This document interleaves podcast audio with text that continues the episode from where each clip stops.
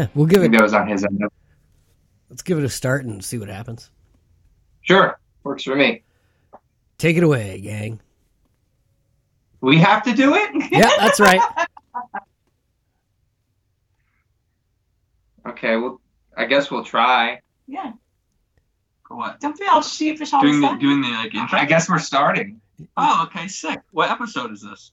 Episode uh, one Are of we gonna the number? Is, crossover. is this numbered? Are we numbering this? You- I don't think so. This is gonna be a one-off.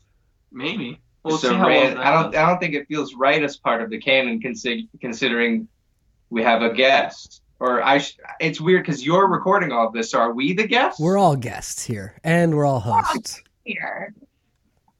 Well, I guess that's that then. So this is Nosebleeds podcast meets the Montreal Bias, which is very exciting. It's Yeah. real this has been a long time coming.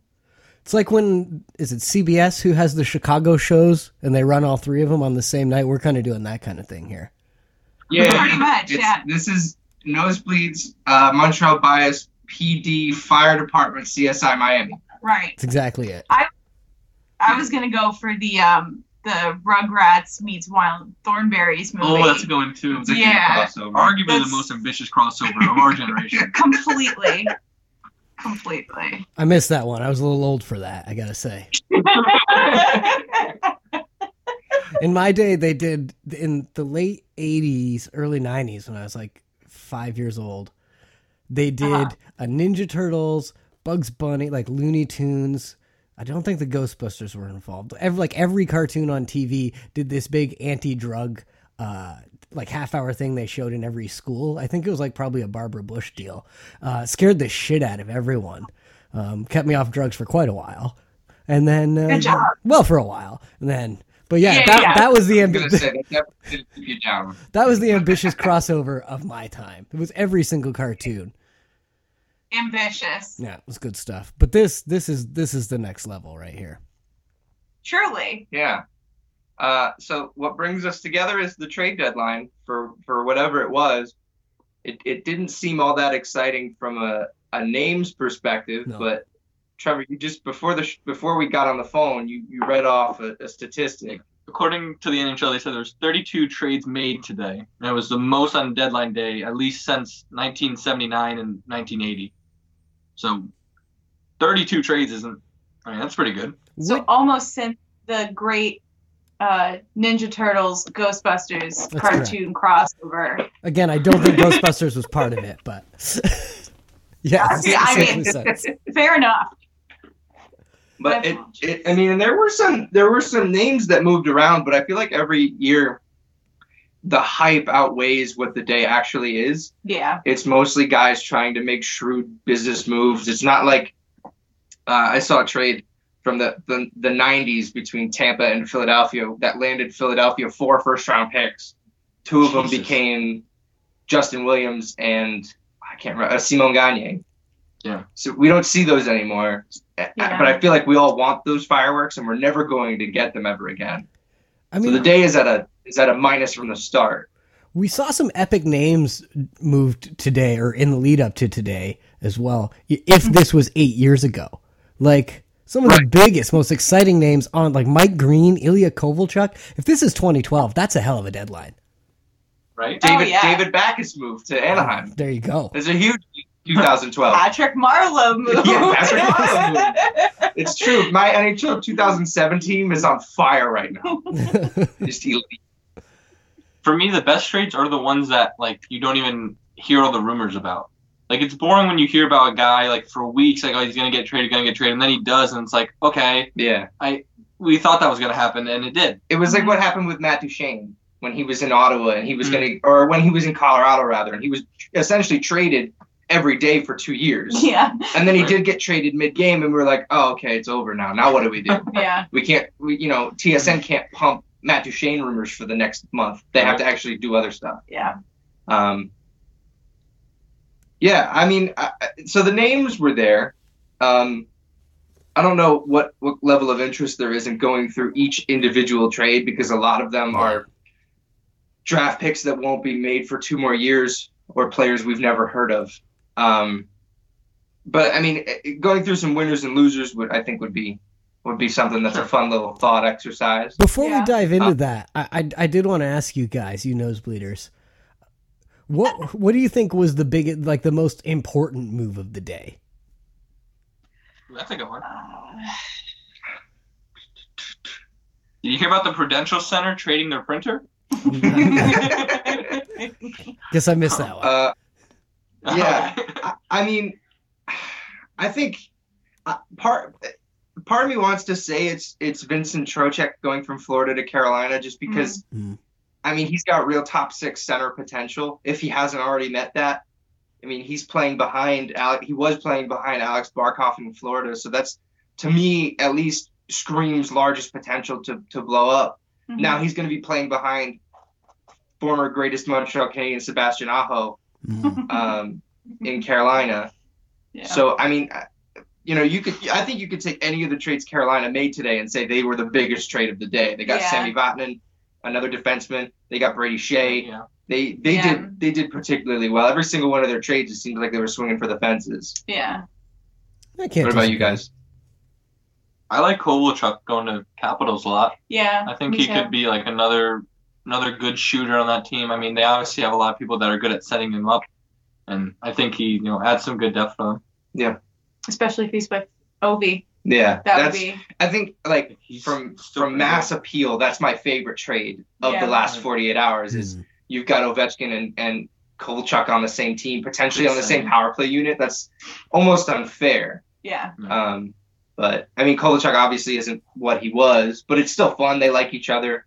Yeah. Um, I did see a couple of tweets floating around. Like, imagine if this was Kovalchuk in 2012. right. It goes back to that idea that like th- if this was 10 years ago, this this, Yeah. this would be the greatest trade deadline ever. But I guess that's just a sign of how old we're getting. Tell me about it. What about yours? What was your biggest trade of the day? Yeah, I thought the one that, that could have some impact there is kind of. I mean, it's not a small name, but I thought Lehner moving to Vegas was interesting. Yeah. Yeah. It, I'd don't know. I don't know. Biggest impact. The the trade that captured my imagination the most. I was like, okay, what's going on here? That was just you didn't see it coming necessarily. It doesn't make on paper. I guess it doesn't make all the sense in the world, but I, I think that's a. It tells us a lot about what Vegas feels they have in Flower right now, right? Like that's an interesting move for them to to give up assets for that. I don't know. I don't know what's going on with that. It- that one was the one that I, I, I thought just got me percolating the most about like what is this? Yeah. And they did. I mean, they didn't give up a ton for him. No. That was Subban went back the other way. Uh-huh. And Toronto got involved. They essentially Yeah, that was paid two and a half million dollars for a fifth round pick. Essentially, that's what they did. They retained so that they could make the salary work. Um, but I think you're right. I think I think all of this has to do with the health of Marc Andre Fleury down the stretch. Mhm. The two years in a row that Pittsburgh won the cup, he couldn't stay healthy throughout the entirety of it, and that's why he lost his job ultimately. So I wonder. I mean, Lehner's not going to make a threat to the, the starting role in Hmm. in Vegas Yeah. unless something happens to Fleury. But that's not a very difficult unless to achieve. It's happened. We've seen it happen. Yeah. Um, obviously, hoping Fleury stays healthy. He's super fun to watch, especially in the playoffs. But Yeah. it's a good insurance move for for Vegas. Is Lehner content being a backup? That's I don't the question. So. exactly. He's a UFA at the end of the year. Yeah, he gets to go on a team that maybe has a chance, but I, yeah, that Kristen said that's the big thing that I found strange. Is like, doesn't this guy hasn't this guy earned a starting role somewhere at this point? And here he is, he's getting moved today. The expectation would maybe he gets to take over, but no, he's he's just behind. I mean, like you say, he's a free agent at the end of the year, but it was interesting from all angles. That one, I really didn't see. I didn't see that coming. I guess. Yeah. So maybe the answer to this one is is similar for you, but I, I have a different answer. The, the move of the day that made the least amount of sense to you. Mm. I mean, the one for me that jumps off the page is Wayne Simmonds to Buffalo. Yeah. Okay. Yes. I have that's it. what what Bob. Um, I, I- the the one part in my brain that said, okay, that kind of makes sense is the only there's two teams that Buffalo has to jump to get into a playoff spot. It's Toronto and it's Florida, Mhm. and they both seem to just be completely imploding at the moment. Yeah. So maybe Jason Botterill thinks they can get in, but Who I, knows? I, I'm not buying it. I don't like their goaltending. I don't like anything out of Buffalo really, other than Jack Eichel. Yeah.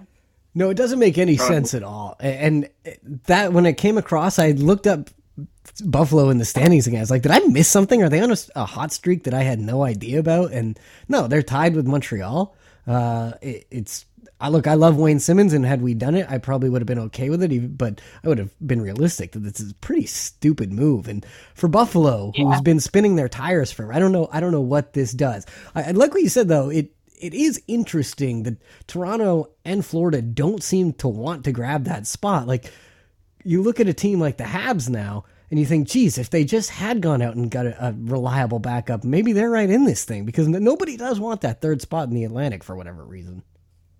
If I mean, I, we can. I've been harping on the Canadians all season, but Oh, have you? if, if they, yeah, if they if they took two losses from their e- from each of their eight game losing streaks and they turned them into wins, they're in a playoff spot. Yeah. Like if they had won, Stop the bleeding. stop the bleeding. Yeah. Their home record's garbage. Like they they only have themselves to blame. And I want to get into Marc Bergevin and everything he said after the fact because I've it's been I have a half hour commute home from work and it's all I thought about. And then I just came home and exploded for a little bit. Yeah, that was fun.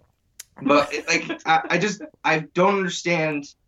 Like they they only have themselves to blame. I know there's injuries and and everyone deals with injuries. Look at Pittsburgh. They added today. They've been injured all year and they're still they're battling Washington for first in the division. Yeah. So, you know, I I don't like to blame injuries anymore. I mean, it's a it's a convenient uh, excuse, but to what extent does that does that actually keep you from getting into the playoffs? Yeah. No, the only thing that Terrible. does for you is keep your job if you're Marc Bergevin. It's a nice excuse. Yeah, no, I agree. I think I think and I think it's Habs laughs. He's he's he made this point and and ha- continues to make this point that Bergevin isn't GMing, for lack of a better term, to win a Stanley Cup. He's GMing to keep his job. Um, You've already lost at that point. right like Yeah. you're you're working from Yeah. a from a, a net loss from the beginning Mhm. like you, you, we've got a guy who's in there for his own interest right now Yeah. to try to keep himself in that position Mhm. it's very strange Mhm. but i suppose we can get into that later when we talk about the losers of the trade deadline Ooh. excuse me i like um i like a lot of what edmonton did today Uh, you Mhm. brought up mike green earlier um i really love them grabbing andreas athanasiou hmm um, just I mean he's kind of still a bonehead in the sense that I think the attitude problems are a little bit more reality than than than fiction. He'll fit right in then. Yeah. um, but I mean he can play at full speed. There's not a lot of guys in the league that can. Um, he played with Dylan Larkin. He's going to fit in well next to a guy in McDavid who plays at a speed that no one else can find comprehensible. Yeah. Um, I, I liked that move a lot. They got Tyler Ennis too. He's a sneaky little third line option, I Yeah. think. yeah. Like, Depth. yeah, another fast guy who could probably put the puck in the net and play some penalty killing. I like what Edmonton did. I think they're trying to make the playoffs, which is very strange considering Yeah. the beginning of the year. I didn't think they were going to be. Yeah. for sure. I like what the Islanders did. I mean, that's a lot to give up for Pageau, but once you've locked him down, that's not so bad. Um, you know, I was I was really enjoying Toronto fans going nuts because Lamoriello was doing the kind of things I think they wanted to see from their GM. Um, so that was I, I I like what the Islanders did. I think they they've buoyed themselves a little bit. I don't think it'll be a difference maker. The only diff- I think you're right though. Edmonton's the one team that may have done something that might have changed their chemistry a little bit enough to make a difference for them. Everybody else, mm, it's you know everyone was playing to fill a hole here or there, but I don't know any anyone else necessarily separated, not separate themselves. That's that's too much. But anybody else kind of changed who they were. Edmonton might have a little bit, a little bit. Yeah. hmm I, I wanted to see I went to the Islanders subreddit to see like just trades and stuff they've made. Their top post for the day was a highlight reel of Pageau scoring against the Rangers in the, in the See, So, that's like, that's he'll fit right interesting. rent space. I find Yeah. that very interesting. I did not know he had a goal in the NHL against another team besides Montreal. So that's in- interesting to see. That's I'm, cool. I'm so glad he's out of the division. God Yeah. damn. I think one game versus the Rangers in that, that playoff series where we lost to Ottawa. Four, that's cute. I Oh. think he played. There was a five or six game series in 2013. And I think he scored no joke 25 goals that series. I was I was. Um, at that damn series. The man haunts my dreams to this day. I'm glad to see him. The friggin' Sens fans chanting Pageau like they like they do the old days at the Bell Center was just one super disrespectful. Two, you earned that. That's yours. You get to keep that. Take it home with you. Yeah. Like that's. Um, what about what the Islanders allegedly tried to do but Huh. couldn't pull off in time? Which is apparently Lou Lamoriello wanted to be reunited with Zach Parise. Yep. Uh, which again is another trade from 2009 that sounds so lit, but also has incredibly terrible salary cap ramifications if he retires early because he has one of those Shea Weber esque circumvention deals. It seemed like he made a great move in Pageau and then he doubled down with with what would have been a, a franchise altering mistake. Isn't that the whole Um, thing though? That's You get lucky. Lou. You just get lucky. Lou's done that forever. Exactly. It's what you say. Like, you make big moves. Some work out. Some don't happen. Like uh, the Canadians never got Lucic. Thank God, and here we are. That's that's how the league works. I go back even further. They didn't get LeCavalier from the trade that would have cost them what I think Higgins was in that. Was Price in there? I think Yeah. Mechanics was in there. Like Really? there was a deal on the table that that Gainey, Bob Gainey, the GM at the time, had put together to get Vincent LeCavalier to Montreal. But I mean, it would have been a franchise-altering deal. I don't know if it would have been better or worse considering where we are now and where we have been for the last 20 years. But um, Man. yeah, those are the fun ones. I, I I can't wait for 31 Thoughts later this week to see what deals we didn't hear about that almost did happen. Well, keep Um, keep that it's pretty- LeCavalier I- deal in mind when we talk about the Habs later, because I've I've got some thoughts there. Okay. Uh, new GM, uh, Vincent LeCavalier. no, no, no. More more just the why it happened or did not happen. Um, a- a- and to speak more on trades that didn't happen, there was a lot of smoke between the Canadians and the the Colorado Avalanche that never Yeah, materialized. Never Marc Bergevin was scouting. Uh, he went in person to the Pepsi Center in Denver to watch the, the Avalanche play. He had kept a scout there. His assistant GM went with him. They came. The the, the Avalanche were the then Capitals. scouting. Right, they scouted the Canadians when they were in Washington, and then when they went to Ottawa, and then nothing happened Nothing. So part i mean this is just maybe a fun uh question what the fuck do these guys do all day I know.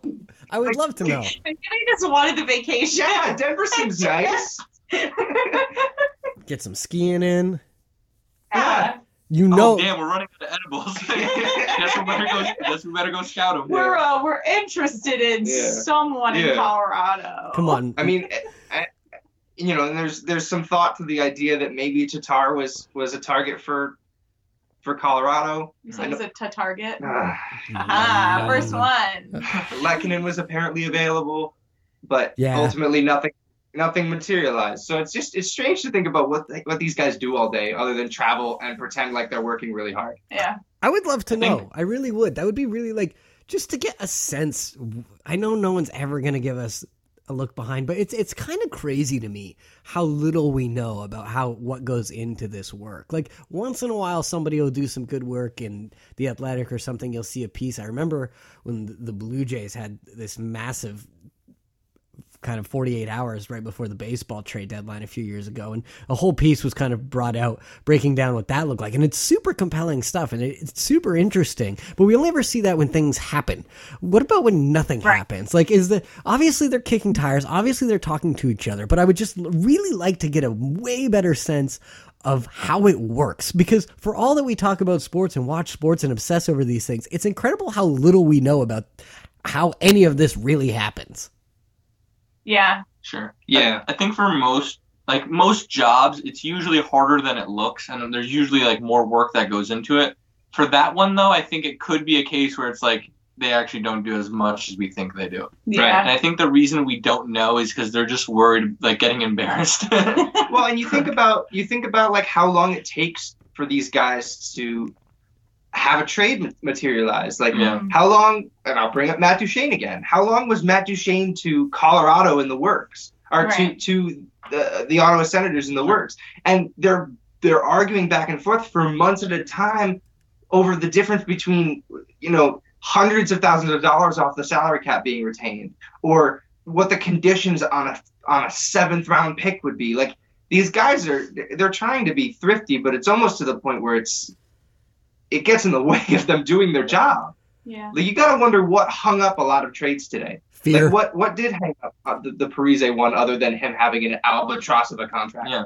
Like, is there something else there? Uh, Allegedly, Lou Lamoriello might have just nixed the trade because he doesn't like when reports of his trades get out, and he just says, "Nope, not doing it now," That's amazing. because he's a little curmudgeon. That's it. He's just a curmudgeon. I don't understand. Um, but yeah, it would be kind of cool to peek behind the curtain and see, but we'll never get that because this is the Do you- National Hockey League. Do you remember a while ago? Was it the Hurricanes that they posted a picture and all their like the management was on cap friendly? Do you remember what team it was? No, but they all use it. Yeah, it was like it was just really funny. People were like, "Oh wow, they're just like us." That's Like, incredible. Before Cap Friendly, They're just like us. before Cap Friendly and Cap Geek obviously disappeared, but there was General Fanager. Mhm. Tom, who ran General Fanager, was hired before the expansion draft because of his expansion draft tool. So the Vegas Golden Knights said, "No one else can have that. We're hiring you," and the expansion tool disappeared. Um, so not only do they use this stuff, they hire these guys to do it afterwards. right. I, I think of Brandon Pridham, who works for the Toronto Maple Leafs, who got in on this stupid salary retention trade today. They, Brandon Pridham, wrote the fucking CBA, and now he works for the Toronto Maple Leafs, and he does all this little. I'm gonna buy a fifth round pick for 2.5 million dollars. like I'm, you know, as long as the league keeps allowing this sort of stuff to happen, it will. Yeah. Um, and Makes it it- fun. you know, it makes all these trades very ticky tacky, and it's it's it's exhausting, is what it is. It's interesting. I mean, this is the truth in every industry, in my experience. Is every time you get into it, besides making films, I'll say, but everything else, everybody is way more amateur than you expect. And when you bring up the cap friendly thing, that's exactly what I was thinking. It, it's it's that's shocking, but it's also not shocking that these guys are using the the exact same thing to to measure these deals as we are. Like you would expect, these are multi million dollar companies, billion dollar companies in some cases uh, you'd expect that they wouldn't be they'd have some other database. But no apparently before these websites existed they had no way of knowing any of this. They don't seem to know much more about how the cap works than any of the rest of us. And Yeah. they just seem to be throwing there's not much i'm sure some organizations have a lot of sophistication. I think we're slowly or not so slowly i think we're starting to see more sophistication come into sports. But up until the last five years you know, what were we looking at? Guys who used to play the game, guys who've never done anything besides play a sport their entire lives, now suddenly running these organizations. They're probably not the most sophisticated machines, and some of these old school things probably still aren't. I I, I would love to know just what level of advancement Lou Lamoriello has going on versus you know what Kyle Dubas is doing in Toronto or elsewhere, but it's very likely that these guys are sitting around at a conference table with a, few pages in front of them and going, "Well, what if we do this the same way we do on a podcast?" We're just suggesting it's it's kind of hilarious. I just get the vibe that it's like um a bunch of boomers being like, "Oh, I found this great new thing. It's called Cap Friendly. Yeah. Yes. It's brand new, and it's And Kyle Dubas is like, Brendan, go sit down. yeah. Like, I, I'll handle this. It's All fine. the kids are using it Wow, I'll put it right on the fridge. on their radio shows. Yeah. You had to you had to fax in a trade until like what two years ago. This is what we're working with.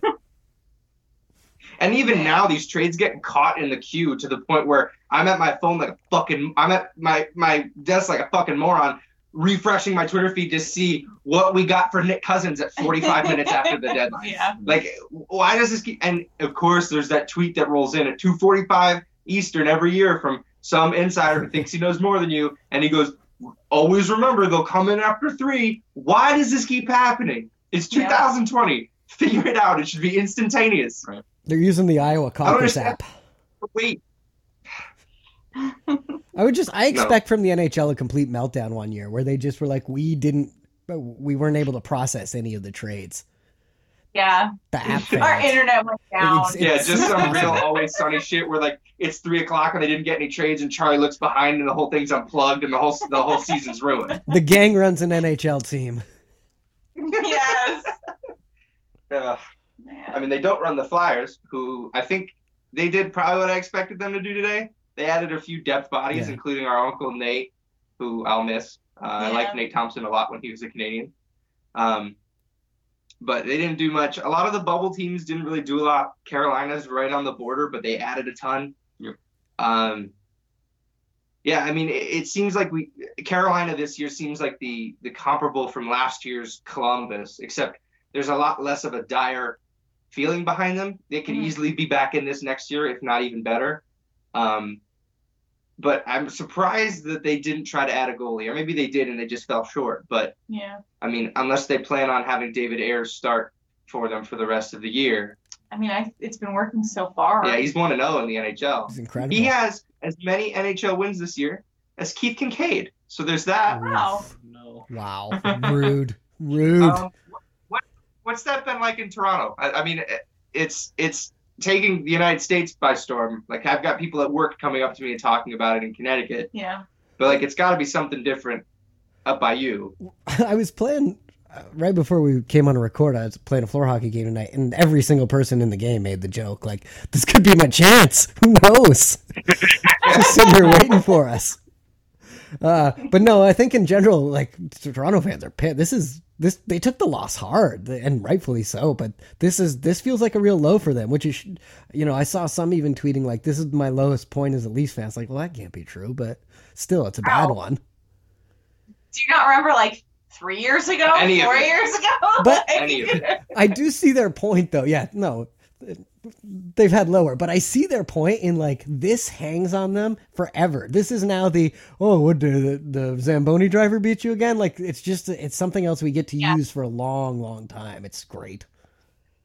and there's something there's something about like when your team when your team sucks it sucks and like you you can't really get lower than like oh okay it gets it gets tired when you say oh the leafs keep sucking Yeah. but when the leafs are doing well and then they lose to a fucking zamboni driver yeah that's that's gonna feel worse than a loss on top of a loss Well, that's the one thing I take away from this season a little bit is, um, you know, for us as Habs fans, it's like, okay, we're not good. Fine, whatever. Yeah. And you kind of play a middle ground. But I am taking extreme delight because the Leafs are supposed to be good and they're struggling, and you know that's when it hurts. That hurts more than what we're going through. As much as uh, what Habs fans are going through is not fun, it doesn't hurt in the same way that these that this pain that the Leafs are slowly experiencing. Um, if they make the playoffs, they'll be out in the first round again. I mean, that's beautiful stuff right there. So the, this this Ayres thing just adds to it. It's adding to a season where they're starting to really panic. They fired the coach. I'm loving it personally. I mean, from from my vantage point, it's as good as things could go. Because if the Leafs were just bad like Montreal is right now, that wouldn't be worth much. That's a shrug. But this, they're struggling when they should be good. And and I remember from our days not so long ago when we thought we had some aspirations towards things. That's when it kills. yeah Sure. definitely Well, I mean, Montreal could. I mean, if the if every if the chips land where they where they might, Montreal could end Toronto's season on the last game of the year. Oh, that would be amazing. They play- amazing. They play game 82. Um, I imagine Florida's playing at the same time. They'll probably be watching the scoreboard, and it'll be nice to see Nick Suzuki score a hat trick in a meaningless game, completely ruin our draft odds. But Toronto doesn't make it. I'll That take it. delicious That's beautiful so to me. great. No, that'd be nice. that's I our like that. Stanley. that's our Stanley That's- Cup. This is this is the bar is in the mud right now. That's our Stanley Cup. Um, I don't know what else you got. I want to. I want to hear from. Uh, I want to hear from Trevor. We've done a lot of Habs talk here. How, how did he feel um, that uh, the Rangers did today? I mean, is it worth locking up Kreider for all this time? Um, it's that's like the main concern is the seven years. It's a seven-year deal, six and a half million a year, which I'm happy with. I thought the six and a half million was lower than I expected. I expected at least in the sevens. Easily. Yeah, seven years is a little scary. He's gonna be like 35, and but people are already acting like he's like old and decrepit. Like I'm, I don't know. There's other players that play till their 30s or late 30s. Like, sure, it'll hurt a little. Like obviously his play is gonna go down by then, but I mean six and a half million in seven years won't be that much. It's not too much right now, and it won't be too too much in seven years. So I'm not. I'm pretty happy with it. He's a good player, good player, and uh, I don't know. I'm I'm happy with the contract. It seems nice.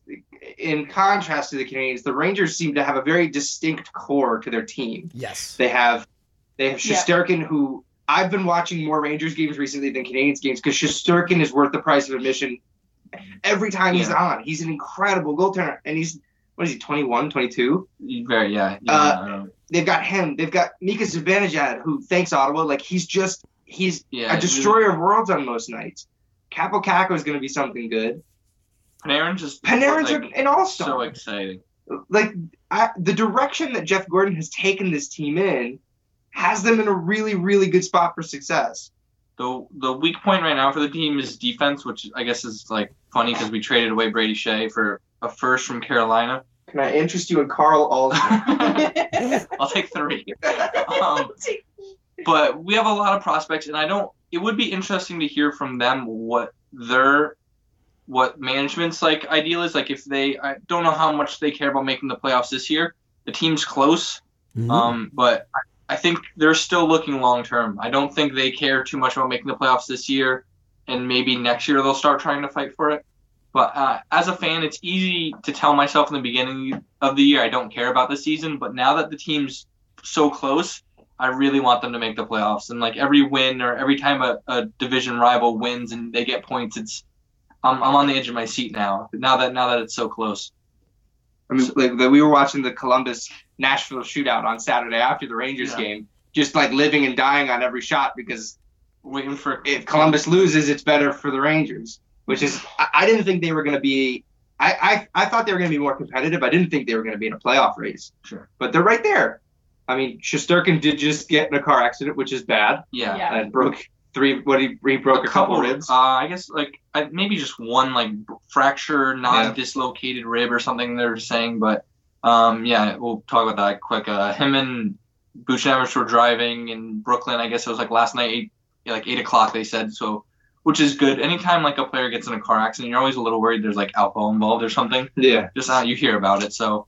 Um, but yeah, I guess the car in front of them tried to make a like a U-turn, maybe an illegal U-turn. I don't know, and they just, I'm guessing, like T-bowed him a bit and they went to the hospital. But th- it sounds like it's not too not too bad. Like Buchnevich is day to day, probably just like bruised and sore, uh, and we'll see how long Shesterkin's out. They said week like just some week, like week to week. So Yeah. um, luckily it wasn't as bad as it was, but luckily, you guys carry three goalies. yeah. So, that's oh, this good. guy named Henrik Lundqvist has to step in now. Oh no, who's he? It's terrible. I mean, he's no David Ayres, but yeah. um, but yeah. So I mean, and I'm really, I'm right. Same age, I Um, think.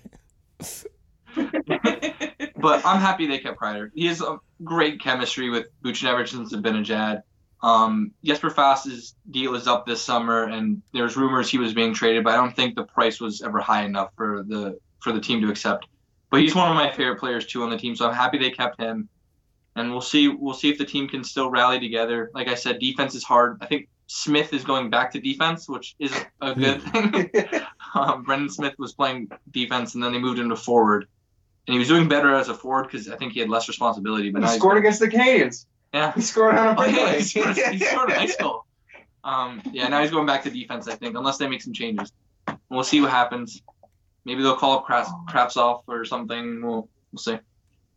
It's But pretty, I'm, as a Rangers fan, I'm happy. it's pretty crazy though. It- Rangers are four points out, and they don't. You're right. They don't really seem that concerned with making the playoffs. It- that's not. I respect it, but it, it's. I've never really seen that before. I, I I respect it. They're sticking to the plan, man. It reminds me of how the Habs were last season, Yeah. where we were like, we'll be happy if they make it, but we'll still be happy if they don't, because hey, they're doing better than we thought. Yeah. We Yeah. thought they would. But then, like, the true. team attitude this year reminds me of the last team to do it, which was also the Rangers when they were in the middle of that playoff run, not playoff run, but a chase for a playoff spot. And they're like, "Hey, we're selling. McDonagh's gone. Rick Nash gone. Like they and they moved Everybody everybody. So Yeah. I mean, I, I really I admire the work that Jeff Gorton's done because he doesn't he doesn't care about the the the current situation that the team is in. Mhm. He's more so. I mean, and it's it's sort of funny hearing me say that, considering that's what Marc Bergevin's been saying for three Mhm. years now. is I don't care about the Canadiens today. I need to make them better tomorrow and and into the future. But he's done nothing. So you know, Jeff Gorton does the walk and, and at the same time, like he's doing that. Yeah. I don't get the same impression from, the from Mark difference is that it's working Yeah. for the Rangers. Yeah. Another and they're still fun in the process because they went and got Artemi Panarin, who's one of the best players in the league this year. Like, if the Rangers make the playoffs, is he not a Hart Trophy candidate? some votes definitely Like, uh, he's he's had that sort of impact on a team. for sure. I don't. Yeah, I don't think the Rangers would be anywhere close without him. Obviously, he's like close. You know, I, I don't. I'm pretty sure he's like top ten in points. He's doing same with Zibanejad, doing very well. It's it's impressive. They're doing a lot better than I thought they would. Playoff team next year. They should be. If they're Mhm. this close this year, I mean, I think at this point now you're you're done rebuilding. Yep. You're done. Like you got to just let your young guys get older, and and that's another reason they talk about signing Kreider was just to have some more leadership in the room. I think it's you don't you definitely don't want to go all young. You need people that are going to set examples, which I think is like a good thing. Henrik is still around with all the young goalies. I know Shesterkin look like really looks up to him, so I think you definitely like as bad as Staal is, like you, it's good to have guys that have been in the NHL for years and years and just they know what it takes. Yeah. T- They know what it takes to get there and they know what it takes to stay there, and so it's good to have the leadership there. I'm pulling for him. Maybe Kreider being the next captain. I don't know. We haven't had a captain in a while. That's true. I don't know. Hmm. Maybe you give it to him. Yeah, But- Brendan Smith. no, not again. Um, what else is there? Yeah, I don't know. Can we yell about the Kings now? go for it. You've been waiting. You've been Um, waiting. Yeah, I, I, I don't know anymore. Uh, I don't know how you can. Marc Bergevin got in front of a camera today and said, essentially, uh, you need to build through the draft. Draft picks are important. And then in the same breath, told us I didn't trade Jeff Petry and Thomas Tatar for draft picks because I want to make the playoffs next year. Um, I wrote about it on Rabbit Habs a few months ago, so I've been ahead of this for a little bit. There we God, go. you just there plug we go. That's what we, all hey, uh, by the way, both these podcasts are Rabbit House podcasts. So check out the website. Where- Uh, we have merch, buy a t-shirt. Fuck, I don't know. Um, support local journalism, Chris. That covers the team. None of you are local to Montreal. You're in this living room. okay. um, he when you have when you say you have a goal to make the playoffs, but you do nothing to achieve it, it's not a goal. You're just hoping to make the playoffs. Yeah. if your goal is to is to trade is to build through the draft and yet you don't you don't acquire anything like that um you, you like he's never acquired a first round pick he he has a handful of thirds now and and a couple seconds and some fourths but he's not he Marc Bergevin hasn't really done much in the era of trying to build for the future he's got some good blue chip prospects, I guess, Mhm. in hopefully Jesperi Kotkaniemi, although I'm becoming more and more concerned by the day. Uh, hopefully Cole Caufield, but who the fuck knows? He's five foot eight, like, and he's Oh. playing college hockey. Who knows what he's gonna be? Yeah, I keep being told Alex Romanov is magic beans. I, who knows if he's coming over to, to North America? Yeah. And who knows how his game translates to North American ice? Yeah. Sure. All of that could pan out, and this team could still be exactly where it is. Yeah. Um, because if you look at the way that he's developed and drafted, it hasn't gone well for him. I mean, he, I think the Canadiens have more players on the roster now acquired via draft than any or by, via trade than any other method of acquiring a player. Mhm. Hmm. It's how he does his best work, if we're being Yep. honest. Yep. So sure. don't don't tell me that you're going to build through the draft when you're going to trade him three years later for someone Exactly. of around the same age. Why didn't you just draft him? Yeah. It's just like this whole thing just kind of reiterated the point that there is just this striving for mediocrity where it's like it's he he's trying to find a balance but there isn't a way to balance it. There's no Yeah. way to aim for the playoffs and build at the same time where, you know, it, it's just and I, I kind of like made the joke like, oh, I can't wait for during the draft, Marc Bergevin to trade all of the draft picks he got today for some fourth line fucking nobody, like another Nick Cousins. Like I can't wait for that to happen again. For him to then go into next season and before the trade the trade deadline and just get third, fourth, fifths again. And especially like, the draft is in Montreal this year for the first time in 11 years. It, you know that the top prospect is a French Canadian superstar. Yeah. This kid is going to be unreal. You could have taken the year off and no mm-hmm. one would have blamed you. Yep. No one would have blamed you if you dealt and tried to tank because you knew what we were going for. Even if you know, what's the lottery odds? If you're last place, you get 20% of a chance. It's better than what we have. Yeah. And, and no one would have blamed you, even if you miss. Oh, shoot, we're picking fourth now? That's still kind of good. No one would have blamed him except the people who are like, but the legacy. There's no this legacy. team with this legacy, we don't quit. Yeah. this goes i do wonder i'm not i'm not trying to defend this by any stretch.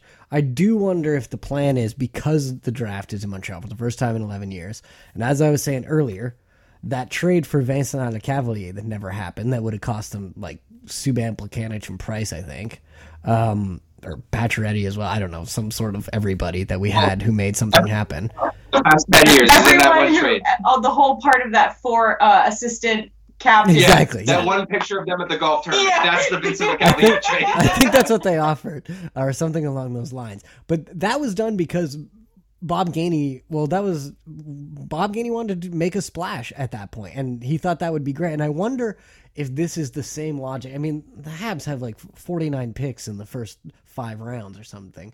I wonder if this is how they plan on getting the big game breakers and becoming contenders, quote unquote, even though we're on a podcast here, I'm making the air quotes, contenders at this point by going out and, and making moves at this draft. I if is ever gonna get aggressive, that would be the time. And if his window of doing it with Weber and Price isn't complete bullshit and, and a really bad idea, then you this was this is when you would have to do it is you would have to make a splash with all these picks you have at going into this draft that is in your building. I don't there's no reason to think I don't know who the hell you're targeting. I don't know what the thinking is there. But that that would probably be the only way to do it is make some flip some things right now to turn yourself into something overnight. I don't think that can be done by the way. But that's the only thing that makes sense to me as a plan. Otherwise, I just, I, and I, you know, we're running this on both feeds, but for people who haven't listened to the Montreal Bias before, and I've been harping on this for so long, is it, it makes no sense this window that you have Price and Weber on the old end and kids like Poehling and Suzuki and Kotkaniemi, all that coming up on the other end. The, the divide is too much, and so the only way to bridge that gap is to get creative. I think at this year's draft, where you have stockpiled every other draft pick, or what's likely going to happen, they'll actually barely make any. They'll draft all the players that you know. They'll draft in all the spots that they've got somebody to draft. Will you'll have a nice base, but you still have the weird mm-hmm. thing of of Weber and Price hanging around. It just doesn't make any sense, and I, I can't ever. I, I keep going back to this, but I just can't get past it. I don't know what the plan is if you maintain those two. And I don't know what you point to as no, we had to do it for this reason. We haven't made the playoffs in three years. We- we're- What's the difference between eighth and last? Uh, Besides missing out on Lafreniere, there isn't any. It, it's it just seems like poor planning, and I I get it for from Marc Bergevin's angle. He can go back to Geoff Molson every day and say, "Look what we're stockpiling." Point to another sport like the football, and point to the Pats and what they've done over the years. Just stockpile draft picks, stockpile draft picks. That's how we're going to build. Bergevin has proven himself able to build to win the small trade here and there, or most trades now that we're looking mm-hmm. back. So maybe maybe that's the move. Otherwise, I I don't know. And I I, I think no, I don't think. I think what's going to happen is what I just laid out, which is normal. You know, they just pick the picks, and and we find ourselves in a very similar spot next year at this time. But I do think you could leave the window open for some major attempt at a major trade on draft day, whatever that is. The the Vincent Lecavalier of now, whatever that is. Yeah. Yeah. I mean, I, I wonder if whoever's picking first overall, if it's not the Canadiens, would just accept the Canadiens saying, here's all our picks. That's what I We'll want to take- do. I give them everything, everything, all our picks. Every- Anyone off I the mean, roster I'm- they want, give them all.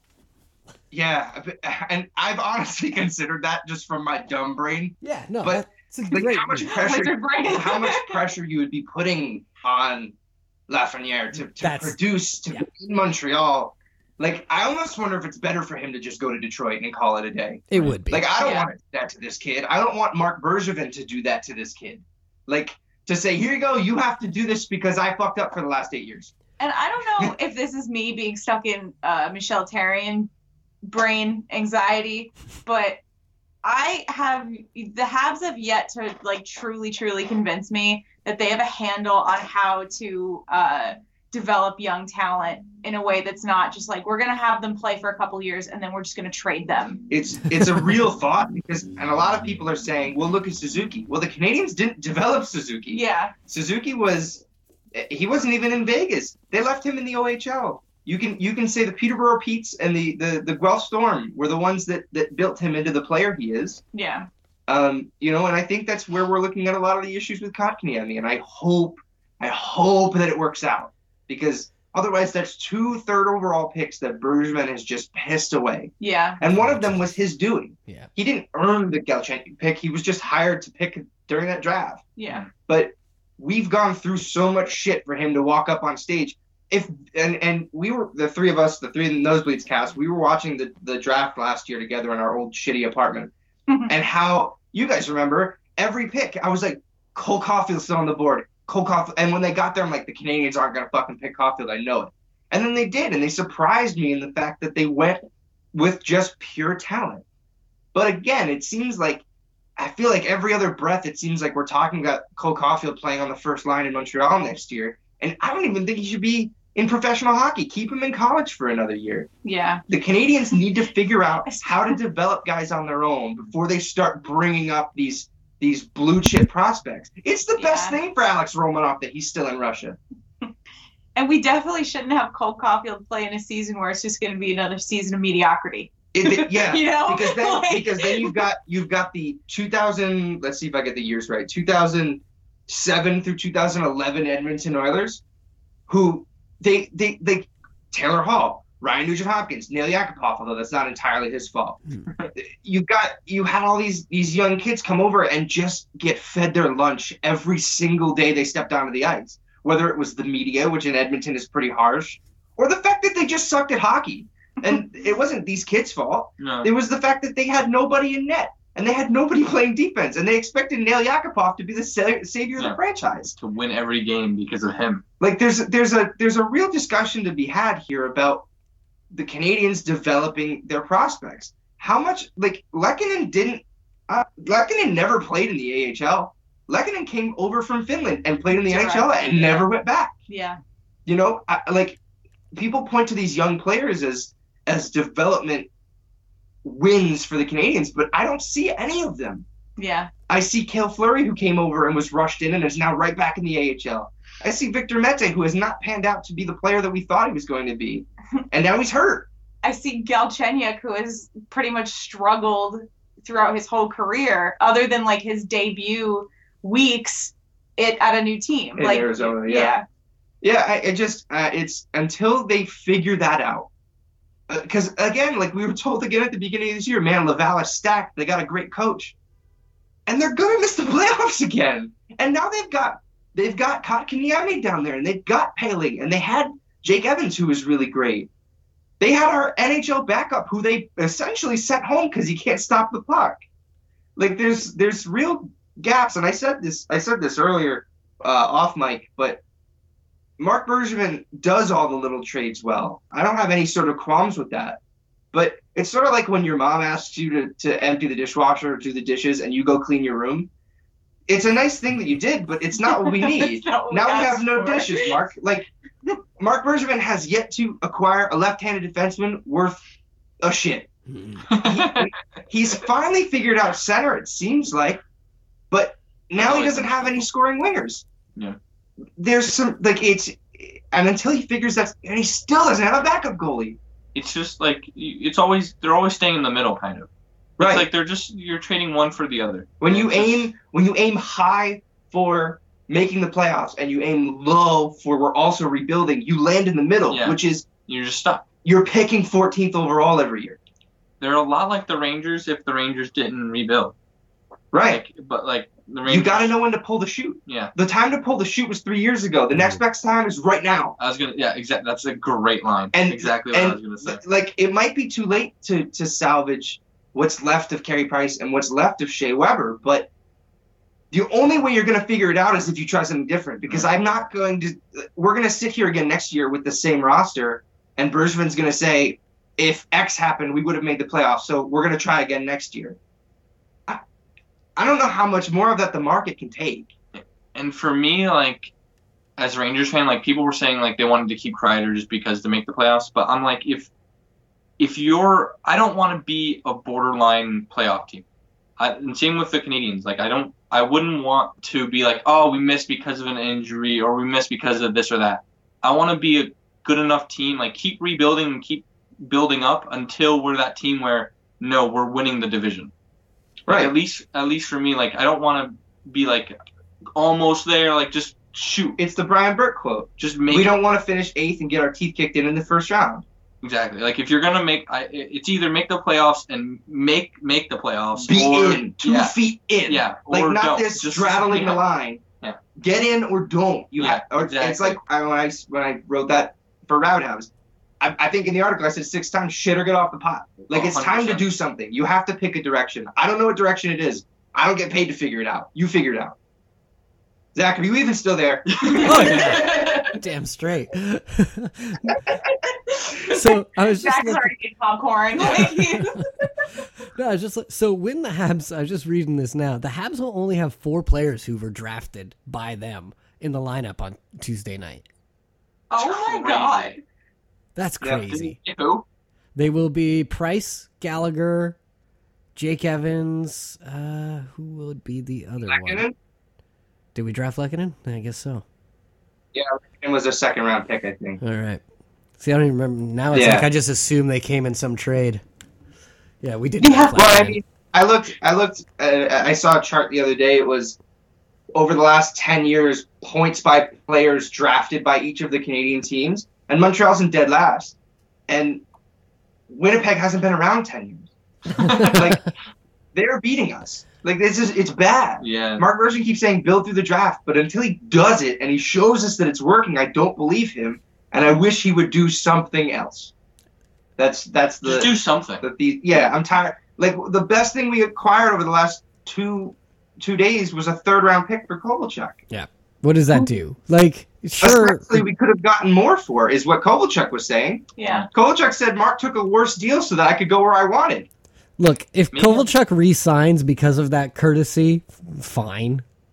I guess. Yeah. Do we even want Koval? Like, look, Kovalchuk was fun, but I wouldn't be shocked if the fun expired. Like, if if Kovalchuk's whole renaissance ends up being what happened in Montreal these past six weeks or so, like it. it that could easily be the case. He's been slowing anyway. We'll see what happens with the Caps. I mean, he could he could really run it up and be fantastic. That wouldn't surprise me either.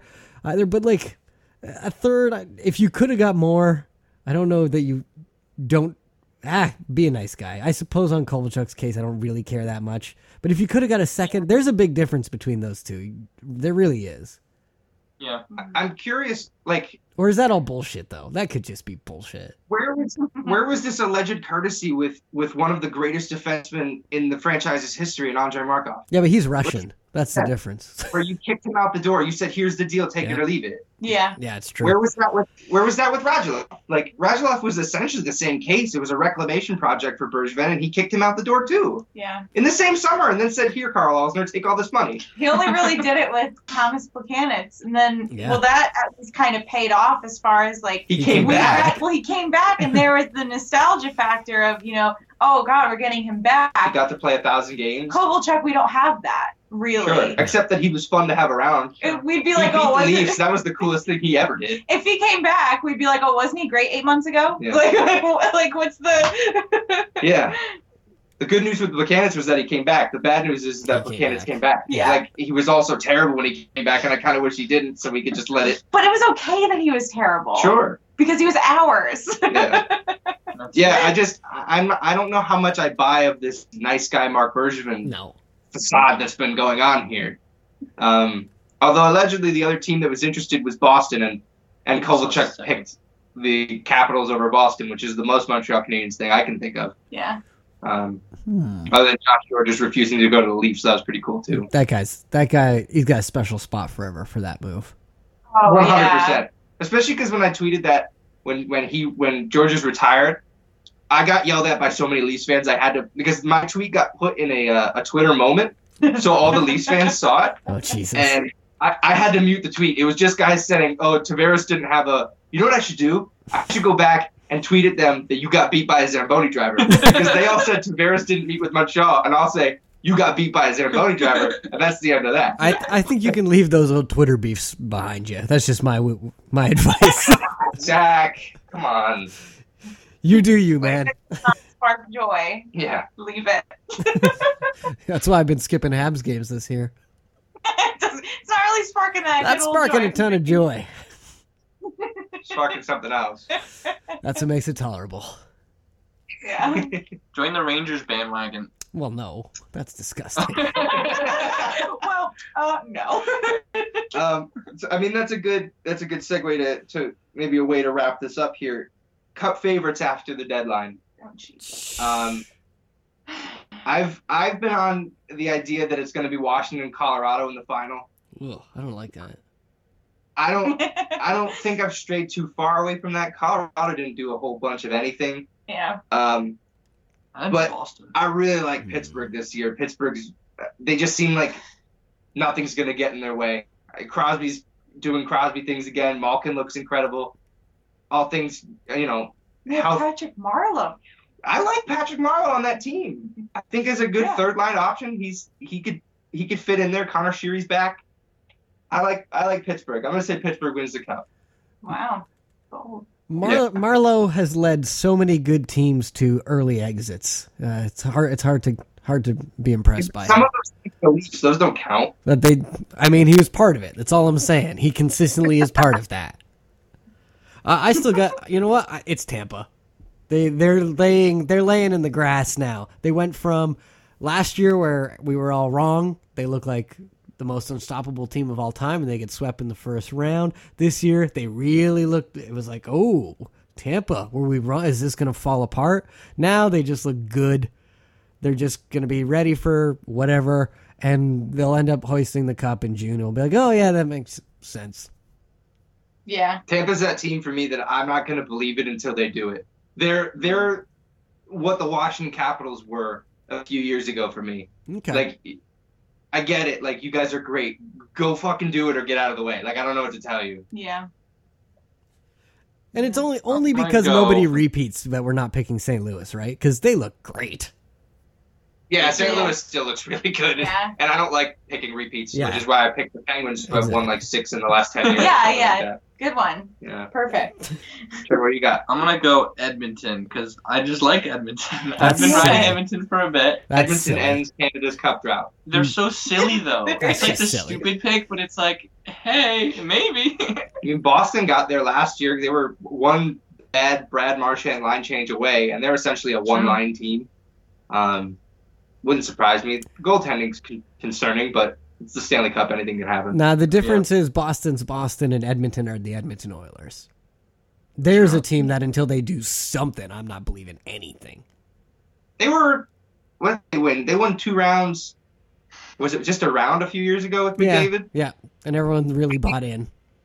I just want Edmonton to get in because I want to see McDavid play playoff hockey. Dude, it'd be sick. Like it it sucks that we live in a world where the best player in the sport doesn't get to play playoffs because his team is inept. We're doing Like, that in two sports. fair. We're doing that in baseball and hockey, and it's wrong.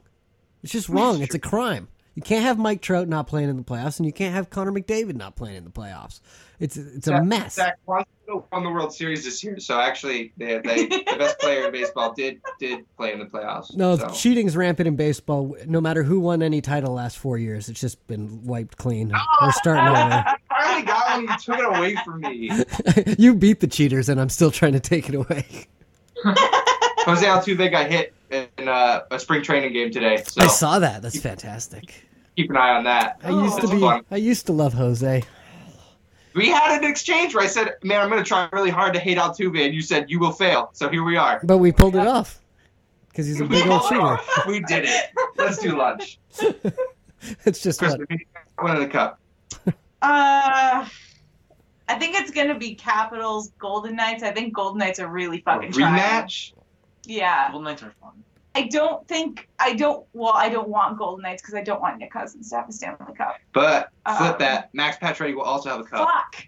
yeah. I don't. That's not flipping it. That's something else I don't want. I was I have a s- very soft spot in my heart for. It's a Connecticut state ordinance. Golden We're not allowed to make fun of Max Pacioretty. Yeah. So, All Or right, Avon the Connecticut Parks. thing. Yeah, yeah, yeah. Well, sorry. that's he's nice. the only. No, he's not the only one. Chris Higgins played at Yale, but Pacioretty is the Oh, only one. The only one that I recognize as a as a Connecticut-born Good Montreal enough. Canadian. Yale's no, the most good. milk Yeah, toast. have Milk toast, though. Yeah. The milkiest toast. He's doing well. Yeah. I'm rooting for Max. Fine. I'm gonna say Caps get it. Caps are getting it. Yeah. I'd love that. I'd love to see Kovy get one. That'd be funny. Yeah. Be really funny. Yeah. Cool. Cool. I was just at the Cool. stats. Do you know who number one and number two are for NHL points? Is is it McDavid and Draisaitl? It's Draisaitl's one, Pastrnak's two. There's a Stupid ten point gap. Wow. Draisaitl's at 98 points in 62 games. Yikes. I couldn't believe there was that big of a gap. That's pretty scary. Connor McDavid's tied for third. Yeah, he's missed a lot of time due to injury, and he's still only in third place. Wow. Yeah, he's at 56. Oh my god. We need that guy in the He playoffs must so be bad. like leading points per game. All right, I think we've taken up enough of everybody's time here, uh, so we should go ahead and wrap this. All right. Fantastic crossover. I enjoyed it. Yeah, it was a lot of Amazing. This fun. is the first, but will not be the last. This was a good time. I didn't Yeah. agree to that. No recollection of agreeing Next to that time, at Don all. has to be on. Oh, okay. Enjoy that. Person. Yeah, let's five. do it. We could do it. Yeah, Wow. split screen. It'll be great. We'll get it in video too. It'll be I was awesome. gonna say if we could Jesus. Skype, do face like with the Skype on the face. Yeah, You know what I mean? Skype on the I think face. it's called Skype on the Skype. face. Thanks for naming it, Hi, sir. Thanks for naming the podcast this week. No. Um, so you can you can find this podcast, both of these podcasts, depending on how you listen, um, on rabbithabs.com. Uh, I'm gonna have something written on wherever the fuck the Canadiens are going God, over the next few again days. with the self promotion. Hey, he's a he's a content creator. This is how it works. All right, I respect it. Yeah, I guess. yeah. It's, Uh, so he's- something will be up there in the coming days. I don't know. I'll see how sad I can get and figure out how much I love third round draft picks. okay, but Um, I do want. to Let's finish on this here. Are you like you're mad? But was it that bad w- versus your expectation? No, Yeah. but everything was laid out. Like we were talking about it earlier today. The second, the absolute second that Chris Kreider signs his extension in New York, Marc Bergevin needs to call Joe Sakic and keep him on the phone until you get a deal that you like. Yeah. Ian, I can hear you're getting mad again, so I would just like to reiterate the point that Zach made that it wasn't that bad, right? No, it wasn't that bad. But It's the nothing Marc culmination. Bergevin does is quote that bad. Yeah. All right. And that's why it's it's death by a thousand paper cuts. Very fair. Very fair. I'll allow it. Um, yeah, so that and more will be in this article that I write. Maybe I don't know. We'll I'm, see how it goes. I'm excited for it. I gotta say. Thanks so much, um, Zach. Where can where can people find you on on Twitter and things? Oh, I'm on at Zach drops tweets. Um, I never tweet about the Habs there almost ever because I do all my Habs tweeting from at the Montreal Bias, so you can find me there sometimes. And uh, otherwise, that's actually that's about it. Those are the only places I want people to find me on the internet. Fair enough. Fair enough. You, Trevor? you can follow me on Twitter at Gold's Personal. I tweet about the Rangers and do. other random stuff. You can find me on Twitter at in hindsight I N H I N Z S I G H T. One of my favorite follows. Ah, ah, Wow. that just that that just warmed my whole heart. You Good. just you just and I think I'll miss you most of all, Scarecrow, Trevor, and I. By the way. Oh, I didn't even consider you part of the thing, but sure, I guess so. well, if you did consider me part of the thing, you can find me on Twitter at uh, Boisvert Ian. I almost forgot for a second. It's my literally my last name and my first name. Uh, B O I S V E R T Ian. Uh, at Nosebleeds Cast for the podcast. At Rabbit Habs for the blog. Uh, I think that's everything.